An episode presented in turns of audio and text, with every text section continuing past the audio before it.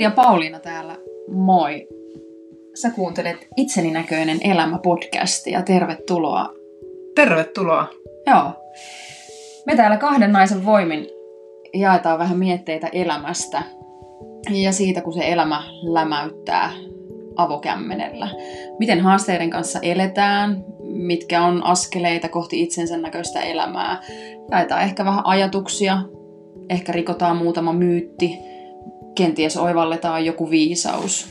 Todennäköisesti epäonnistutaan, mm-hmm. jotain kehon tuntemuksia jaetaan, mielenliikkeitä ja aika paljon tunteita.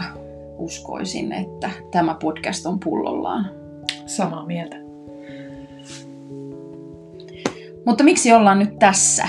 Niin, miksi juuri sinä ja minä puhutaan siitä, että, että kun elämä lyö avokämmenellä ja, ja sitten se, että mitä on se itseni näköinen elämä.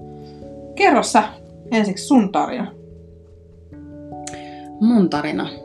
No, elämä on kyllä avokämmenellä läimäyttänyt kerran jos toisenkin, mutta syy siihen, miksi mä just nyt on just tässä, on varmaankin se, että reilu kaksi vuotta sitten saatiin raskausaikana tietää, että meidän vauvalla on vaikea sydänvika.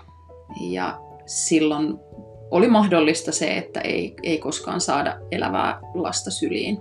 Syliin saakka onneksi saatiin ja on saatu pitää hänet nyt meidän matkassa vuosia kymmenen kuukautta, mutta se matka ei ole ollut helppo. Ollaan kuljettu elämän ja kuoleman kanssa käsi kädessä koko tämä aika ja kuljetaan tästä eteenpäin. Mutta se oli sellainen mm. lätäri, että siitä, siitä tolpilleen nouseminen on ollut aika kivulias polku. Toi on hauska toi sun, tai hauska hauska, mutta tuntematon sana toi lätäri. Ja jotenkin se kuvastaa kyllä sitä, että miten se elämä voi niin kuin lämäyttää lätärin. Antaa lätärin, silleksi se antaa. Mm. Ja tota, ihan samalla tavalla mä tunnistan noita asioita, mitä sä kerrot, että, että siitä tulee nyt kohta 11 vuotta, kun elämä antoi mulle lätärin, pamautti avokämmenellä oikein kunnolla. Ja sitten se elämä ja kuolema lähti kulkemaan tässä mun rinnalla, tai ehkä se kuolema tuli siinä, että se elämä oli mukana, mutta joo, ai, siinä, ah, ah, ah, kylläpä se on nyt vähän hankalaa. Mutta elämä on joskus. elämä on väli. Sitten kun alkaa puhua tällaisista asioista ja ajattelee, että ne on jotenkin hirveän helppoa, niin alkaakin jotenkin miettimään liikaa, mitä siellä on. Mutta siis 11 vuotta sitten niin meille syntyi tyttö ja me ei tiedetty silloin raskausaikana, että että tota, hän on vaikeasti vammainen. Ja sitten hän eli melkein yhdeksän vuotta ja reilu kaksi vuotta sitten niin hän kuoli. Eli sitä avokämmenellä elämän ja kuoleman meininkiä on tässä jo aika monta vuotta eletty, että raskas huokaisu sille. Mm. Mutta ehkä meidän molempien yhteinen, yhteinen ajatus on jotenkin se, että elämän kaikkein vaikeimmistakin hetkistä ja kaikkein vaikeimmistakin tilanteesta voi, voi poikia hyvää, jos haluaa nähdä sen hyvän ympärillä. Mm.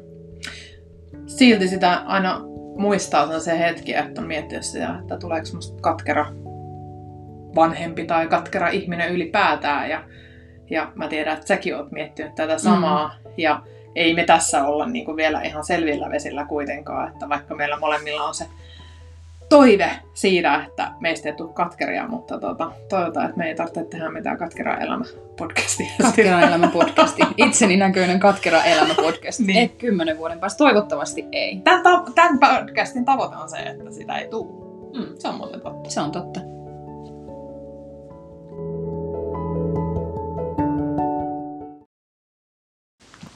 Tästä katkeroitumisesta mulla tulee mieleen sellainen kysymys sulle, että mitä sä oot päättänyt tai mitä sä oot tehnyt, että sä et ole nyt katkera. Niin, ainakaan nyt. Toivottavasti mm. en tulevaisuudessakaan. Ää, mä silloin raskausaikana jo päätin, että kävi mitä tahansa. Että saan mä syliini sitten sen elävän lapsen tai kuolleen lapsen tai kävi mitä tahansa, niin mä haluan, että näistä meidän painajaisista seuraa jotain hyvää. Mulla oli jotenkin tosi vahva intuitio jo silloin, että jotenkin mun on elettävä tämä elämä niin, että näistä kamaluuksista voi seurata jotain hyvää. Ja sitten mä vaan lähdin ehkä menemään sitä kohti. Yksi mun steppi oli silloin, että mä perustin Facebookiin erityisen vauvan odotusryhmän ja halusin tarjota, tarjota ja saada vertaistukea muista, muista vanhemmista, jotka odottaa erityistä vauvaa. Ja se oli niin kuin ensimmäinen sellainen kohti hyviä, hyviä juttuja. Ja sitten kun mä oon saanut myöhemmin palautetta siitä, että se on ollut tosi merkityksellinen ryhmä monelle, monelle äidille, niin sitten mä oon itse saanut siitä kauheasti energiaa. Niin mä päätin sen, mm. että mä en suostu siihen, että tämä elämä on aina vaan kamalaa ja vaikeaa ja haastavaa. Se on joskus kamalaa ja vaikeaa mm. ja tosi haastavaa, mutta mä en suostu näkemään sitä pelkästään niin. Mm. Hyvin samantyyppistä, että siksi me varmaan tehdään tätä yhdessä, mm. tätä podcastia. Että mehän ei tunneta toisiamme. Ei tunneta. Vielä. Vielä. Tai ei ainakaan voi sanoa, että tosi hyvin, kyllä me tunnetaan, mutta me voidaan siitä kohta kertoa myös lisää, että miten me ollaan tutustuttu. Mutta mä niin tunnistan tosi paljon tuon niin päättämisen. Että päättää, että pirulaut, vaikka tämä elämä niin kuin toi tällaisen asian mun eteeni. Niin mä en niin kuin, tuli jotenkin semmoinen, että mä en halua niin kuin antautua tämän äärellä. Mm. Toisaalta joo, antautua niin kuin silleen, että joo, että tämä on näin. That's it. Mutta toisaalta en silleen, että just sille katkeralla tavalla, että, että miksi, miksi niin tämmöistä tapahtuu mulle. Ja sitten se just, että ajatus siitä, että, että kun se ei välttämättä tapahdu vain kerran, vaan se mm. tapahtuu myös sit niin kuin toisen kerran toisella tavalla. Että mä oon sitä mieltä, että elämässä ei välttämättä aina saa, niin kuin, että ne menee ne nallekarkit tasan, että, että tolle annetaan vaan ja sitten annetaan seuraavalle vaan, että ne voi joskus osuu niin kuin yhteen kohteeseen aika montakin. Kyllä, ei ne koskaan kai mene tasan. Mm. En, en usko. Mä olin vähän aika sitten sellaisessa Varpu Hintsasen järjestämässä tahtovalmennuksessa ja Varpu jotenkin tosi hyvin puhu siitä, että ei elämä tunne kohtuullisuutta. Mm. Ja se on kyllä ihan totta, että siihen sellaiseen ajatukseen, että nyt kiitos riittää, ei minulle enää yhtään enempää – tai että mä oon niin. saanut jotenkin jo niin paljon niin. hyvää tai huonoa, kyllä, että kyllä. nyt on varmaan sitten jo liit, niin kuin putki suljettu. Just näin, niin, niin sellaiseen ajatukseen ei, ei voi eikä kannata tuudittautua, kun ei, koskaan ei tiedä, mitä, mitä nurkan takana odottaa. Niin, on se sitten sitä hyvääkin. Niin, niin. kyllä. Ja jotenkin se, että, että niin kuin tuossa aikaisemmin sanoin, että, että niistä kaikkein vaikeimmistakin elämäntilanteista voi, voi selvitä ja niistä voi seurata paljon hyviä asioita. Niin. Ja just elää sitä ja sitten, että et miten elää tuommoisen kanssa katkeroitumatta, niin sitä vaan, että, että hyväksyy sen tai jotenkin niin olla sen asian kanssa, että okei, että näin tapahtuu. Ja, ja mä voin silti nauttia elämästä ja tämänkin mm. kanssa nauttia elämästä. Kyllä. Mä aina sanon jotenkin sitä, että tietysti en ikinä toivoisi kenellekään, enkä varsinkaan omalle lapselleni niin kuin tämmöistä tilannetta, mikä meillä on. Mutta täytyy sanoa, että sen myötä mun elämään on tullut tosi paljon hyviä asioita, uusia ihmisiä. Mä oon itsestäni oppinut valtavan paljon, mitä mä en olisi oppinut ilman, ilman tätä. Miten me ollaan tavattu? No se on just tämä, että että tuota, kaikenlaista tämmöisestä haasteesta koi, voi koitua niin kuin hyvää, että kohta mm. me ollaan kohdattu just sillä tavalla. Mä muistan sen, että ää, mä kirjoitin viime keväänä kirjan ja sä olit tilannut sen mun verkkokaupan kautta ja laittanut siihen, että noutu mun luota. Ja sitten mä mietin, että kukahan tämä tyyppi on, että aika rohkea, ihan tuntematon ja tulee noutamaan mun luota. Ja sitten sä tulit tuohon meidän pihalle ja sitten oli jännä, niin kuin, että miten sä tunnuit niin kuin saman tien tutulta ja sitten sä aloit kertomaan tuota sun elämäntarinaa ja kaikkea sitä. Ja sitten mä olin ihan se, niin kuin, what? Niin kuin siis mitä? Mitä tässä just nyt tapahtuu? Arvoa jännittikö tulla?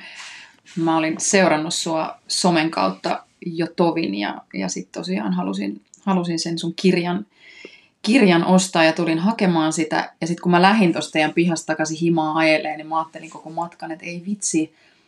Mä olin niin jotenkin täynnä sellaista energiaa ja mä olin niin hyvilläni siitä, että mä tapasin sut ja, ja mä mun miehellekin sanoin kotona, että ei vitsi, että ihana tyyppi. Ja, ja mietin monta viikkoa sitä, että mun tekisi meidän laittaa sulle viesti, että voitaisiko vaikka nähdä tai käydä lounaalta tai jotain, mutta sitten mä ajattelin, että ne on vähän ehkä pelottavaa, että joku ihan random kirjanhakija rupeaa yhtäkkiä laittaa viestiä, että hei, mennäänkö lounaalle?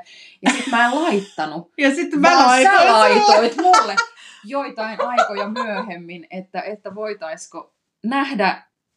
Ja siitä se sitten lähti. Ja, ja nyt ollaan tässä, mutta ei oltaisi tässä, jos, mm. jos ei olisi elämä kummallekin tapahtunut. heitellyt Joo. ja ly, lyönyt avokämmenellä. Joo. Ja se, että kun jotenkin uskaltaa olla avoin ja nähdä niitä hyviä asioita ympärillä, niin sitten mm. voi syntyä vaikka tällainen podcasti. Kyllä, kyllä. Ja meillä molemmilla on semmoinen niin ajatus siitä, että mehän ollaan puhuttu tosi avoimesti, niin kuin mm. just vaikka somessa siitä, että mitä meillä on tapahtunut. Niin se on meille semmoinen aika samanlainen arvo. Ja mä uskon, Kyllä. että se yhdistää meitä. Ja, ja mielenkiinnolla jään niin odottaa, mitä muuta meitä yhdistää mm. ja, ja mitä tästä syntyy, koska tämä on tosi jännittävää ja hienoa. Siis mä oon joskus tehnyt podcastia yksinäni, mutta tota, mä en ole koskaan tehnyt kenenkään kanssa ja se on jännä, jännittävää. Mä teen niin kuin periaatteessa vieraan ihmisen kanssa tässä Kyllä. Työtä. Minä olen puolestani ihan neitsyt matkalla niin. koko podcasti asiassa. Minähän olen siis ihminen, joka ei edes jaksa kauheasti kuunnella podcasteja, joten, joten tässä, tässä on nyt tavoitetta myös tavoittaa teidät, jotka ette yleensä jaksa podcasteja kuunnella, niin, niin. saada teidät, teidät mukaan. Mutta joo, mä uskon myös, että meillä on, meillä on paljon hyvää edessä ja varmasti yhteistyökuvio, jos toinenkin tästä vielä viriää. Mm. Ja sitten just se, että, on niinku, että meidän se semmoinen punainen lanka on kaikessa, mitä me tehdään, niin on sitten just se, että, että näyttää se, että mitä se elämä voi olla. Ja sitten just se, että tuoda siihen se semmoinen niin kuin, hyvyys ja rakkaus ja, ja se semmoinen, että se on, että se ei ole sitä katkeroitunutta puhetta, vaan se on sitä, että, että hei, että että tällaisia kaikkia voi tapahtua ja meillä kaikilla on niitä tarinoita. Mm. Ja mä uskon ainakin siihen sellaiseen avoimuuteen, että jos ihmiset uskaltaisi enemmän jakaa oman elämänsä arpia, niin meillä olisi tosi paljon vähemmän tabuja ja asioita, joista ei saa puhua tai asioita, joista ei uskalleta puhua, jos ihmiset puhuis enemmän niitä omia, omia arpiaan avoimesti, koska kaikilla – kaikilla meillä on joku menneisyys ja kaikilla meillä on tämä nykyhetki ja kaikissa meissä on arpia ja haavoja. Mm. Jotkut vähän isompia, jotkut pienempiä, jotkut on arpeutunut, jotkut vuotaa vielä. Mm. Joo, ja me varmasti tällä podcastilla myös halutaan innoittaa siihen, että niitä jaettaisiin. Mm. Et laita itseni näköinen hashtag, niin me löydetään myös sitten niitä teidän tarinoita. Yes. No miten niissä tilanteissa sitten selviää, että silloin kun se elämä hajoaa käsiin ja se elämä lyö sillä avokämmenellä, niin miten siitä hetkestä selviää eteenpäin, kun tuntuu, että itse ainakin muistan sen tunteen kehossa ja, ja hyvinkin voimakkaasti sen, että ei ole mitään hyvää, ei ole mitään hyviä vaihtoehtoja, mitä tahansa ajatteli elämää eteenpäin, niin se oli vaan niin kuin mustaa. Mm. Ei, ei vaan ollut niin kuin mitään hyviä vaihtoehtoja. Niin miten niissä hetkissä sitten pääsee eteenpäin? Niin, me ollaan, me ollaan näistä puhuttu yhdessä ja, ja se mitä me löydettiin sieltä molemmille yhteiseksi oli se hengittäminen. Mm. Et mulle tota, silloin kun mun tytär kuoli, niin mulle yksi sellainen, jonka lapsi on myös kuollut, niin sanoi, että, että tota, että muista hengittää ja välillä puolikaskin riittää. Niin se on oikeasti totta, koska sitten kun se elämä tulee, niin kuin nyt mä tunnistan taas heti, mä oon tässä niin kuin, tulee se semmoinen, mm. että yrittää vetää keuhko täyteen ilmaa, niin sit siinä tilanteessa tulee semmoinen olo, että ehkä enemmän mulla tuli siinä vaiheessa, kun lapsi kuoli, niin siinä tuli voimakkaammin niin kuin semmoinen, että se henki salpaantuu, että, Että oikeasti. Että tämä ei ole totta. Että lätäri tuli nyt niin kuin toistamiseen ja nyt se, mitä mä olin pelännyt tässä jo niin kuin melkein yhdeksän vuotta, niin nyt se on totta. Mm. Niin siinä hengitys salpaantuu. Ja sitten just se, että välillä yrittää niin kuin vetää keuhkot täyteen ilmaa, tai sitten se on vaan sitä, että yrittää vähän jollain pinnalla hengittää. Mm. Hengittäminenhän on siitä jotenkin metka-asia, että kun hengittää syvään, niin se syvä hengitys kertoo keholle, että ei ole mitään hätää. Mm. Ja, ja siitä mä oon jotenkin ajatellut silloin, kun mä, mä sain sen oman lätärini, niin se, että mä keskityin hengittämiseen, mä keskityin kuuntelemaan sitä, miten hengitys kulkee mun kehossa, mm. kuinka vatsa ja rintakehä nousee, kun hengittää sisään ja ne laskee, kun hengittää ulos. Ja se oli samalla vähän niin kuin keino huijata sitä kehoa, että ei ole mitään hätää, mm. koska silloin niin kuin autonominen hermosto rauhoittuu. Joo, ja varsinkin syke... just sillä uloshengityksellä, että puhaltaa mm. oikeasti pitkään. Niin... Kyllä. Niin se syke tasaantuu, verenpaine laskee. Joo. Ja se hengittäminen on ollut, mä en ole eläessäni keskittynyt hengittämiseen niin paljon mm. kuin sen jälkeen, kun, kun saatiin ne huonot uutiset. Niin sen jälkeen mä oon tietoisesti pyrkinyt keskittymään siihen hengitykseen moneen kertaan. Ja edelleen mä huomaan saman kuin sanoit äsken, että kun tuntuu, että vaikka hengittää syvää, niin mulla on itsellä välillä, välillä sellainen olo, että mä en vaan niin kuin saa hengitettyä syvään, mä en saa hengitettyä mm. loppuun asti ja se hengitys jää sellaiseksi pinnalliseksi. Niin silloinkin on niin kuin tosi tärkeä keskittyä siihen hengittämiseen. Joo, ja mä muistan sellaisen, että että mun oli esimerkiksi rintaliivejä tosi vaikea pitää päällä mun tyttären kuoleman jälkeen, koska musta tuntui, että kun mä puristi rintakehästä jo ihan valtavasti, niin sitten just tein, niin kuin, että ne puristi vielä enemmän. Ja sitten just että se hengittäminen oli tosi vaikeaa. Ja se on mm. aika jännä, niin kuin, ja nyt taas se muisti, että ai niin, mulla oli tollanen silloin, että, mm. että se hengittäminen on iso juttu. Eli se, että jos sä kuuntelija oot nyt siellä jossain sellaisessa tilanteessa, että elämä on antanut sulle avokämmenellä jonkun ison paukun ja sun poskia kuumottaa ja susta tuntuu siltä, että onko valoa enää näkyvissä ja mitä tässä elämässä tapahtuu, niin hengitä. Vedä keuhkot täyteen ilmaa ja puhalla pitkään ulos. Keskityt siihen hengitykseen.